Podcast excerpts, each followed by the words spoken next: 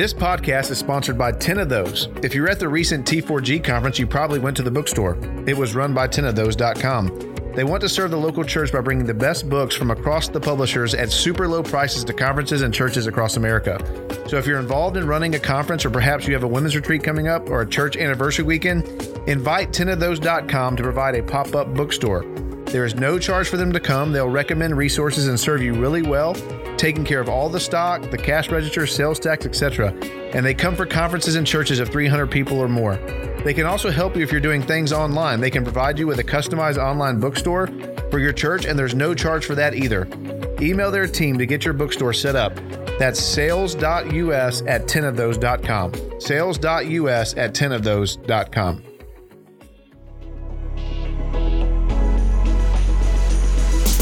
Baptist 21 is a pastor led voice for Southern Baptists in the 21st century. The B21 podcast will discuss current issues in the SBC with Southern Baptist church leaders. To check out more resources, visit us at Baptist21.com.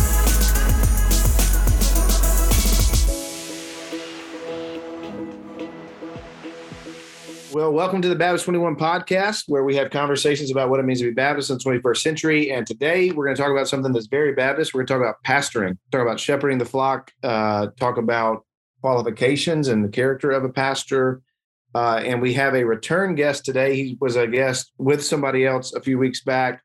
Uh, but we have Andrew Hébert, pastor of Paramount Baptist in Amarillo, Texas. Andrew, thanks for coming back on the podcast. Nate, thanks for having me. It's good to see you and you have written a book. We want to talk some about that. Uh, again, a needed book and needed conversation. But I want to start since when we had the the past uh, podcast, we had to do kind of jump right into the meat of what we were talking about. So we want to do some questions to get to know you a little bit. So maybe tell us just briefly kind of how you came to know the Lord, how you got called into vocational ministry, and how you got to Amarillo. Yeah, uh, I was raised by Christian parents, um, first generation believers who um, came to know the Lord. Uh, both of them did uh, as adults. And so um, they were kind of figuring out what does it mean to follow Jesus and what does it mean to parent uh, kids in a godly way um, with with all of us. So I'm one of seven kids, had a big family. Um, uh, and by the time I came along, I'm right in the middle. Uh, my dad was a bivocational music minister at that point. So he'd been following the Lord for a little while had actually kind of gotten involved in ministry um, at some level um, while he worked in the oil field in Houston, Texas. And uh, so I was around the church a lot. Some of my earliest memories are with my pastor and my dad um, knocking on doors uh, in our like in neighborhoods and inviting people to church. Our our church was a Southern Baptist church plant um, that met in a storefront, and I just remember being around the church a lot, hearing the gospel a lot. Um, but it wasn't until I was 12 years old that I, I, the gospel became real to me in a different way. Um, July 27th, 1999, at a Christian summer camp in Ruston, Louisiana. Um, I just heard the gospel um, as if it was for the first time, and mm-hmm. um, and just sensed the Lord drawing me to Himself, and so I responded in repentance and faith, and uh, put my trust in Christ then, and everything began to change um, from that from that moment. Even though I was only twelve, I hadn't had like a you know decades of of sin and misery um, that I was saved out of. There was still a noticeable change uh, yeah. in my life that that uh, I began to see as as the sanctification process uh, started to get to work. That same week, um, I think that was a Monday or Tuesday night of camp. That same week, it was actually an independent Baptist camp. It was pretty popular in those days. I, am guessing it probably still is to do like an ex, uh, extend a call to vocational ministry towards the end of the week.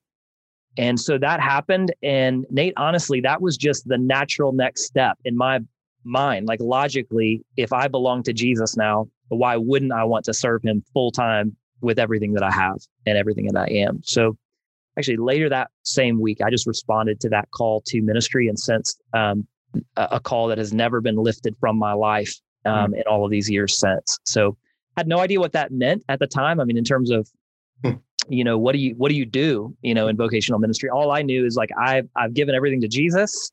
I want to serve him, mm. but what does that mean? And so um, over the next few years, I just started getting plugged in to our local church. I had an assistant pastor in our church who who um, uh, kind of mentored me uh, through junior high and high school Um, I mean, I remember at 14, for instance, it, it, again, we we kind of stepped away from the Southern Baptist Church plant, plant for a period of time. We were an independent Baptist church and like a really independent Baptist church, like the King James only, you know, uh, sort of fundamentalist independent Baptist church. Um, so we did a lot of things that, um, you know, are, are somewhat old school. So like at 14 Sunday nights, we went cold turkey door to door sharing the gospel. Um, that's how I learned to share my faith.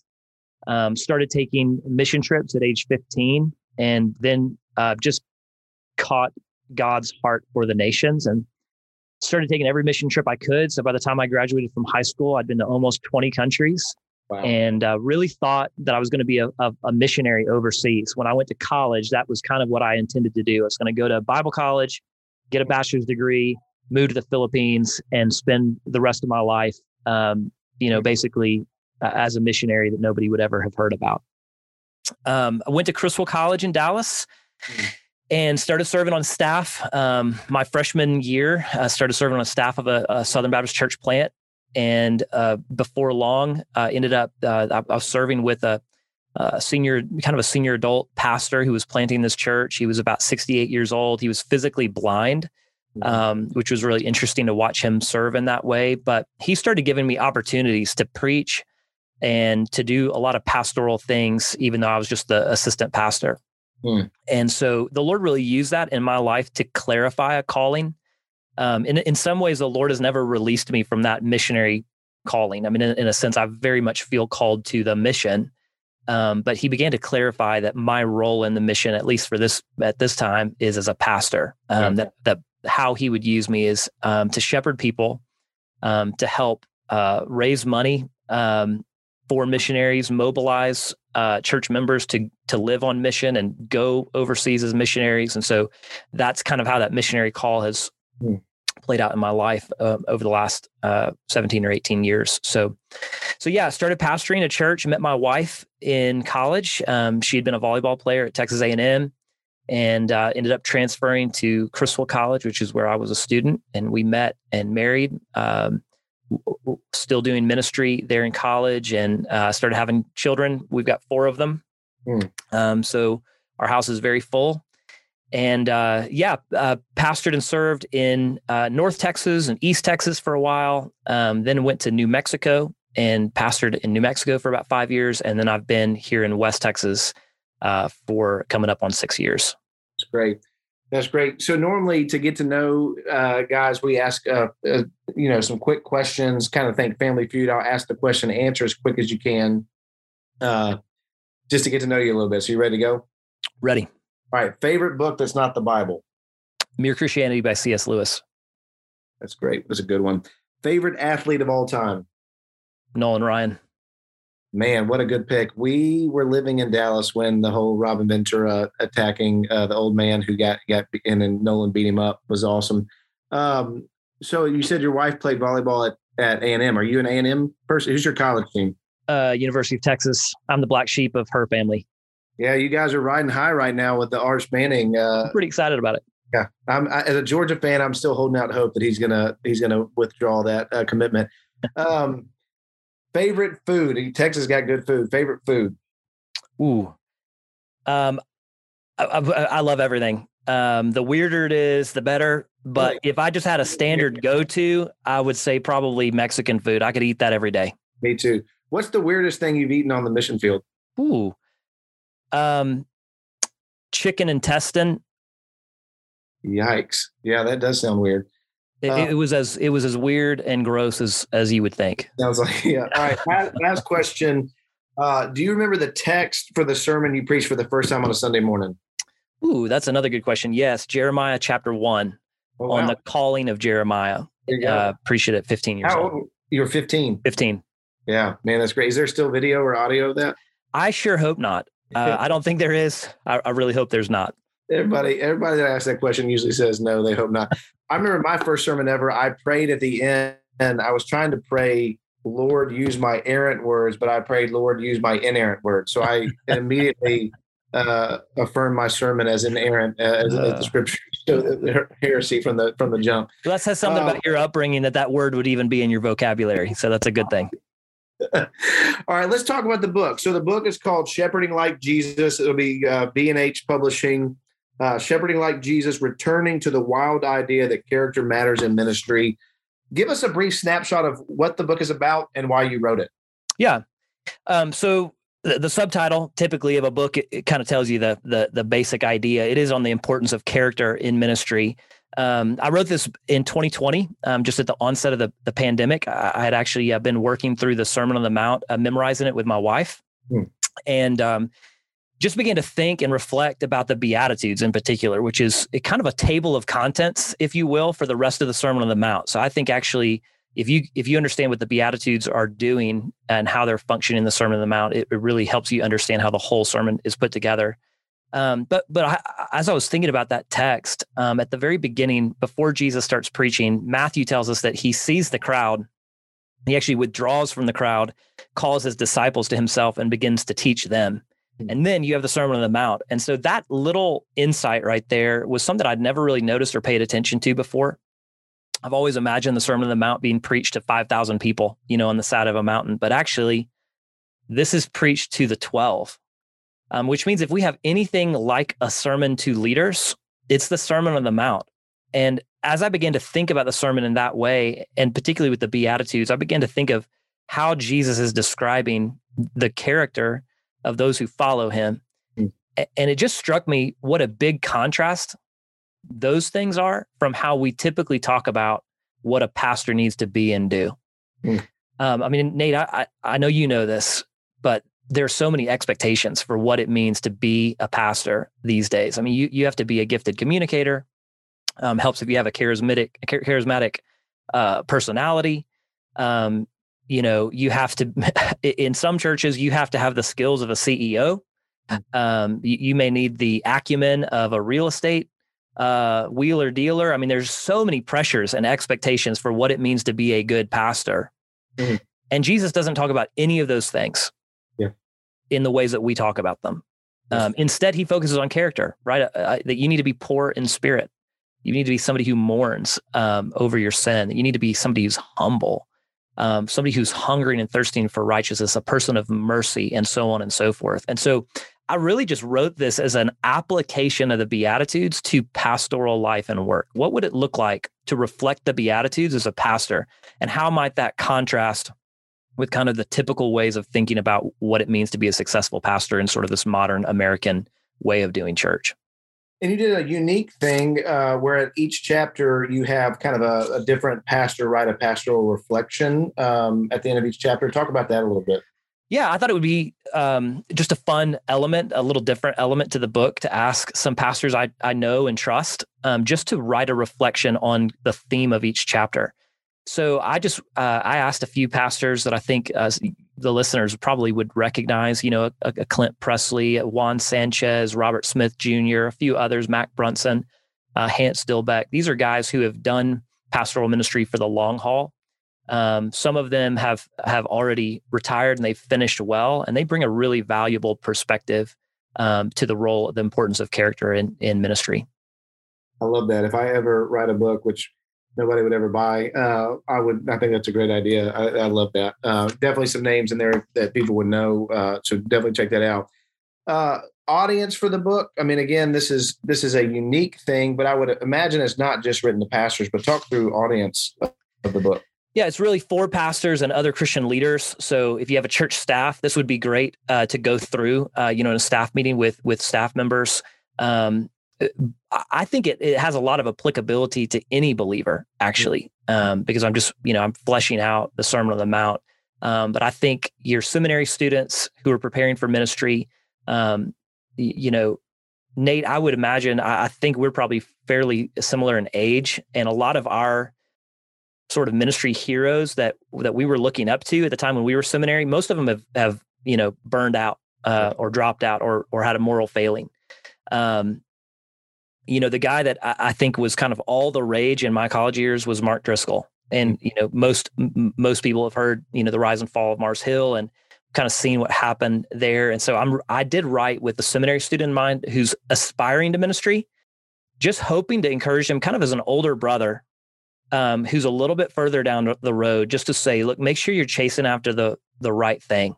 Um, if you're chasing after platform, um, likes and retweets, uh, notoriety, if you think that you're going to succeed in ministry because you can communicate in a dynamic way, um, you know you're you're setting yourself up for a lot of disappointment, a lot of failure.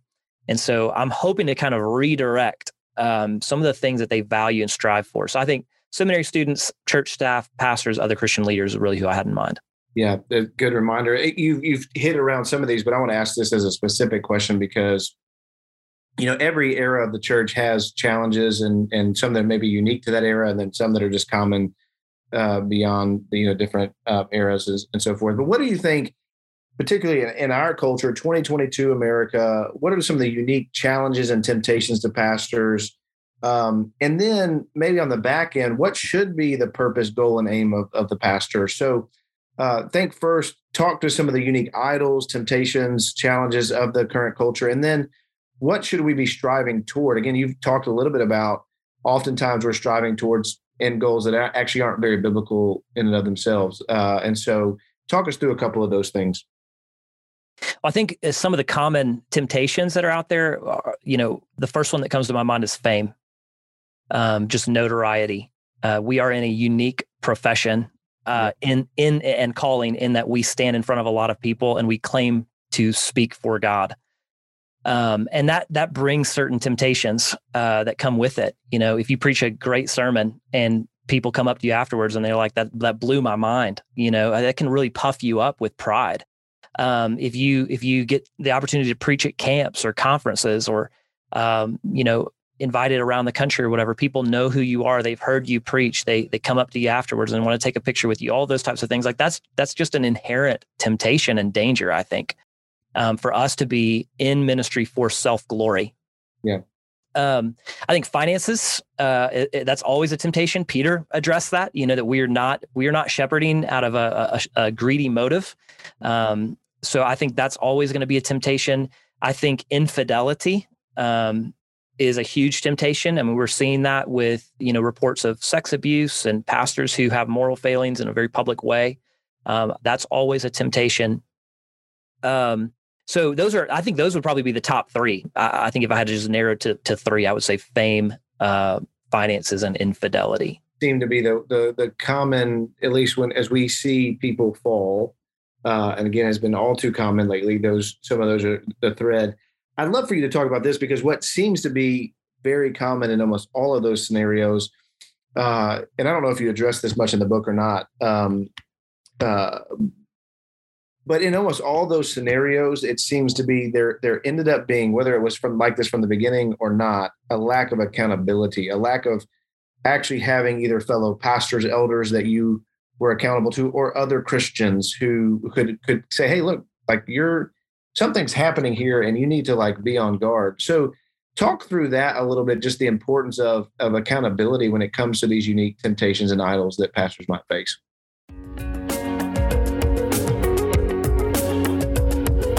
This podcast is sponsored by 10 of Those. If you were at the recent T4G conference, you probably went to the bookstore. It was run by 10ofthose.com. They want to serve the local church by bringing the best books from across the publishers at super low prices to conferences and churches across America. So if you're involved in running a conference or perhaps you have a women's retreat coming up or a church anniversary weekend, invite 10ofthose.com to provide a pop up bookstore. There is no charge for them to come. They'll recommend resources and serve you really well, taking care of all the stock, the cash register, sales tax, etc. And they come for conferences and churches of 300 people or more. They can also help you if you're doing things online. They can provide you with a customized online bookstore for your church, and there's no charge for that either. Email their team to get your bookstore set up. That's sales.us at 10ofthose.com. Sales.us at 10ofthose.com. Yeah. And I think actually, if you think about what we are doing, right, as under shepherds, as representatives of Jesus in a flock of people, uh, it, it does kind of tend to to elevate we can elevate ourselves in our own mind right? And so we're above others. Or if i'm speaking for god then i'm kind of separate from the flock. So you're, you're exactly right. Um, that is a uh, that's a real temptation to um, to avoid accountability. And I think in all of the situations where we've seen public moral failing here in recent years, if you kind of look under the hood, there were certain measures of accountability that were lacking. Um, so we just need to remember that we are we are shepherds, but we're also sheep, mm. right? Jesus is the chief shepherd. Um, we are members of the flock. There's a reason that our my church members don't call me father. Um, I, I'm a brother, and as a brother, I am susceptible to the same kinds of temptations as any member of my flock. Uh, theologically, we have a category for this, right? Total depravity. If if we are all um, sinful, then we need to put measurements for accountability into place, and that's I think even more important for a leader. Um, as soon as you become a leader in some way, whether it's a husband or a father or a pastor, Satan puts a target on on your back. I mean, Satan. I tell this to guys all the time. Satan hates you. Mm. He wants to destroy you. He hates your family. He hates your marriage. He hates your life. He hates your ministry. He's going to do everything he can to take you down. You just have a target on your back. And when you wake up in the morning, you just need to recognize like Satan's already been up. Like by the time he's he's he's been up and been he's been crafty and he's been working to try to find those weaknesses in your life to exploit them. And so we have to put up protective measures um, we have to to be have really good defensive walls in our life and our marriages and our ministries, but we also have to invite people in for transparency and for accountability. For me, that happens in layers. You know, so my wife is the most important accountability partner that I've got. She's got access to all of my devices. She can look through my text messages or my phone anytime she wants. Um, that that's a a layer, like the first closest layer. Mm. Um, there's a layer within within my church. So we have a formal way of uh, of accountable, you know, of members of our church being able to hold me accountable, being able to ask me questions, being able to assess where I'm at. Um, I've got friends um, and mentors who are invited to ask hard questions and follow up questions. Um, I've got one mentor. Every time we have a conversation, he's going to ask me to rate my marriage, the health of my marriage, on a scale of one to ten, and then he's going to ask me to tell him why I gave the number I did. and that's always an uncomfortable question. But that's really important in my life. And so these are, you know, accountability and transparency. It's it's really about um, ensuring the credibility of your ministry and making sure that you run the race faithfully all the way through the finish line.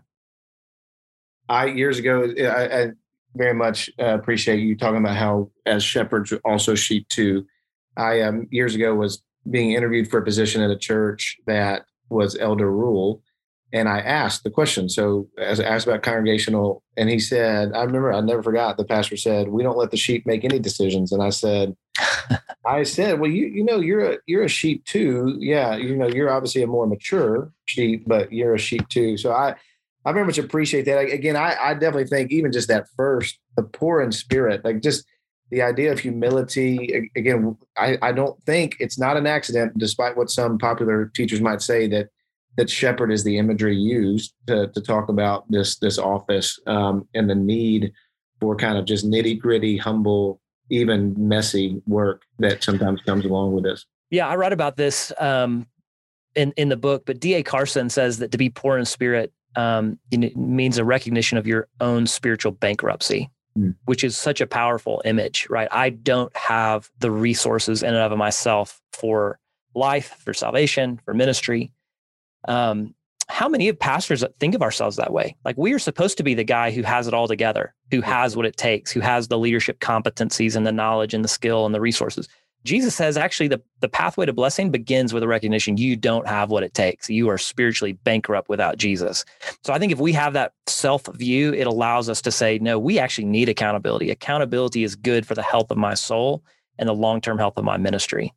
It's so good. I think it's so neat. I mean, I, you know, sometimes people ask, uh, and we get all of us who have been around to see guys who have had falls. Like, obviously, it's heartbreaking. And you always ask the question: Was that did they start off like this, or did it happen over time? And I think almost always it happened over time. It happened over time of beginning to believe their own high press clippings again, removing themselves from any sense of accountability.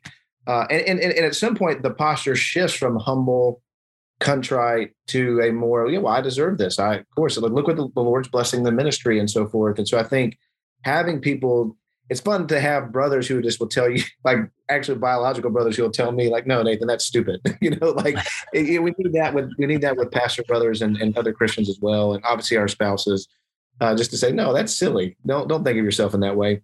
Um, yeah, and can I can I add another unique danger uh, uh, that that I think is is present at this time? Two and a half years after the onset of COVID. Um, I think this is always a clear and present danger, but I think especially I'm seeing this a lot, and that is fatigue.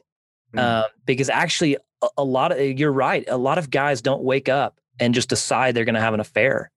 Like it is a slow fade, um, but oftentimes it begins with just being worn out, burned out, yeah. tired, not taking care of your yourself, right? Either physically, emotionally, spiritually, um, relationally, mm. and you're you're exhausted um, you're fatigued, you're burned out, you're not Sabbathing.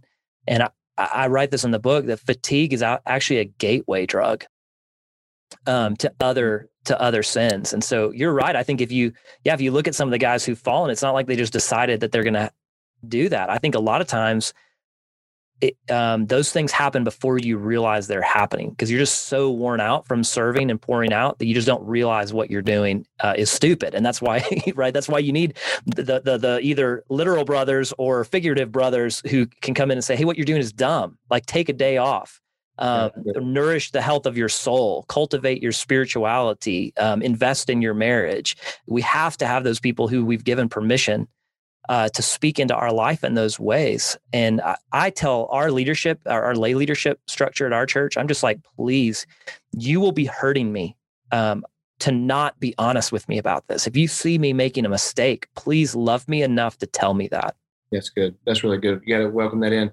It, it's so true that that our people need from us uh, our personal holiness. Again, the the qualifications for an elder are so unique in the sense that almost all of them are character driven. There's a few that are competency driven, but uh, the the ability to handle the word and so forth. But it's so driven by character, and so this need for qualified shepherds. Uh, in there, just any final thoughts? Uh, obviously, you can pick up the book on Amazon as B&H Publishing. Uh, the book came out March. Is that right? That's right, March first. The, the book's been out a couple months. Um, but check out the book. But any final thoughts and encouragement, exhortation, particularly for seminary students listening, young pastors, and even just more seasoned pastors? Yeah, I'd say two things. Um, uh, first of all, is just to realize um, in seminary, our our curriculum is often focused on competency. Yeah. Um, so you got to know Greek and Hebrew and be theologically prepared and be capable of of constructing sermons and things of that nature. Very very little of it, unfortunately, is focused on cultivating virtue. Hmm. Um, but what I want to, what I would encourage a seminary student to think about is, if, if you're the best preacher known to man, but you have, but you, the integrity's not there, the character's not. Eventually, that will find you out, and it will undercut um, the credibility of your ministry. So, like even as we think about preaching, oftentimes we think about logos, pathos, and ethos. Seminaries often focus on logos, um, mm-hmm. a lot of the more pragmatic sort of leadership stuff out there is fo- focused on pathos. But if you don't have ethos, it's going to mm-hmm. undercut the other two. Um, and so I just would encourage you to think about the, the importance of this, like cultivating your character, nourishing your soul, leading from a, from a healthy soul is the most important thing, you know, reflecting the character of Christ. The second thing I would yeah, say yeah. is this, and this would be the last, the last thing I would say is just for the pastor who might pick up this book, what I hope that this book will do is not add another burden to your life. Um, because I think it can you can you can think, oh man, I don't want to read a book about character. It's just going to show me where I'm not at, what I should be, but I'm not. I'm going to feel like a failure. And I just want you to know the heart behind the book. And I think if you read the book, you'll see this is meant to encourage your heart and actually show how Jesus supplies the character we need. This is not something you drum up in yourself. Actually, we hunger and thirst for the righteousness that He fills us with. Mm-hmm. And this is a very, I hope, a gospel saturated, grace dripping kind of book. And the goal is actually not to place another burden on your life and ministry, but actually to relieve you of some burdens that you may be feeling that you don't need to be feeling at all. The, the pressures externally for you to be or do pastoring in a certain way that that actually you won't find in scripture. So I actually hope that if you read this book that you'll find it to be a balm for your soul yeah, more devotional meta and meditational. Yeah, yes. absolutely. Um, is I, I can't remember who said it to me, but years ago I heard a pastor say, you know, that love and and holiness can actually make up for deficiencies when it comes to gifting. Uh, right. Your people are going to be, you know, they're if they love, they, they know you love them and they know you're a man of integrity you may not be the most dynamic preacher. They're still going to love you uh, because of the kind of man you are, which again seems to come right out of the pages of the Bible. Um, hey, thank you for this work. I do think again, it, it, I think if pastors will see this as devotional and, and, and a helpful thing to just be an encouragement about, about these um, Beatitudes, I think would be really helpful. Thanks for writing the book. We do pray that it will uh, certainly help pastors flourish. And brother, thanks for being on the podcast. Nate, appreciate it. Appreciate this podcast and, and the great work you do. Always good talking to you, brother. Thanks for listening to the Baptist 21 podcast.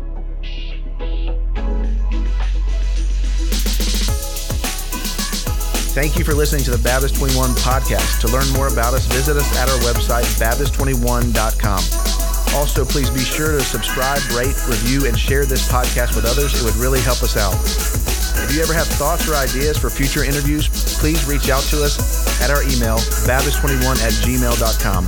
Again, thanks for listening to the podcast.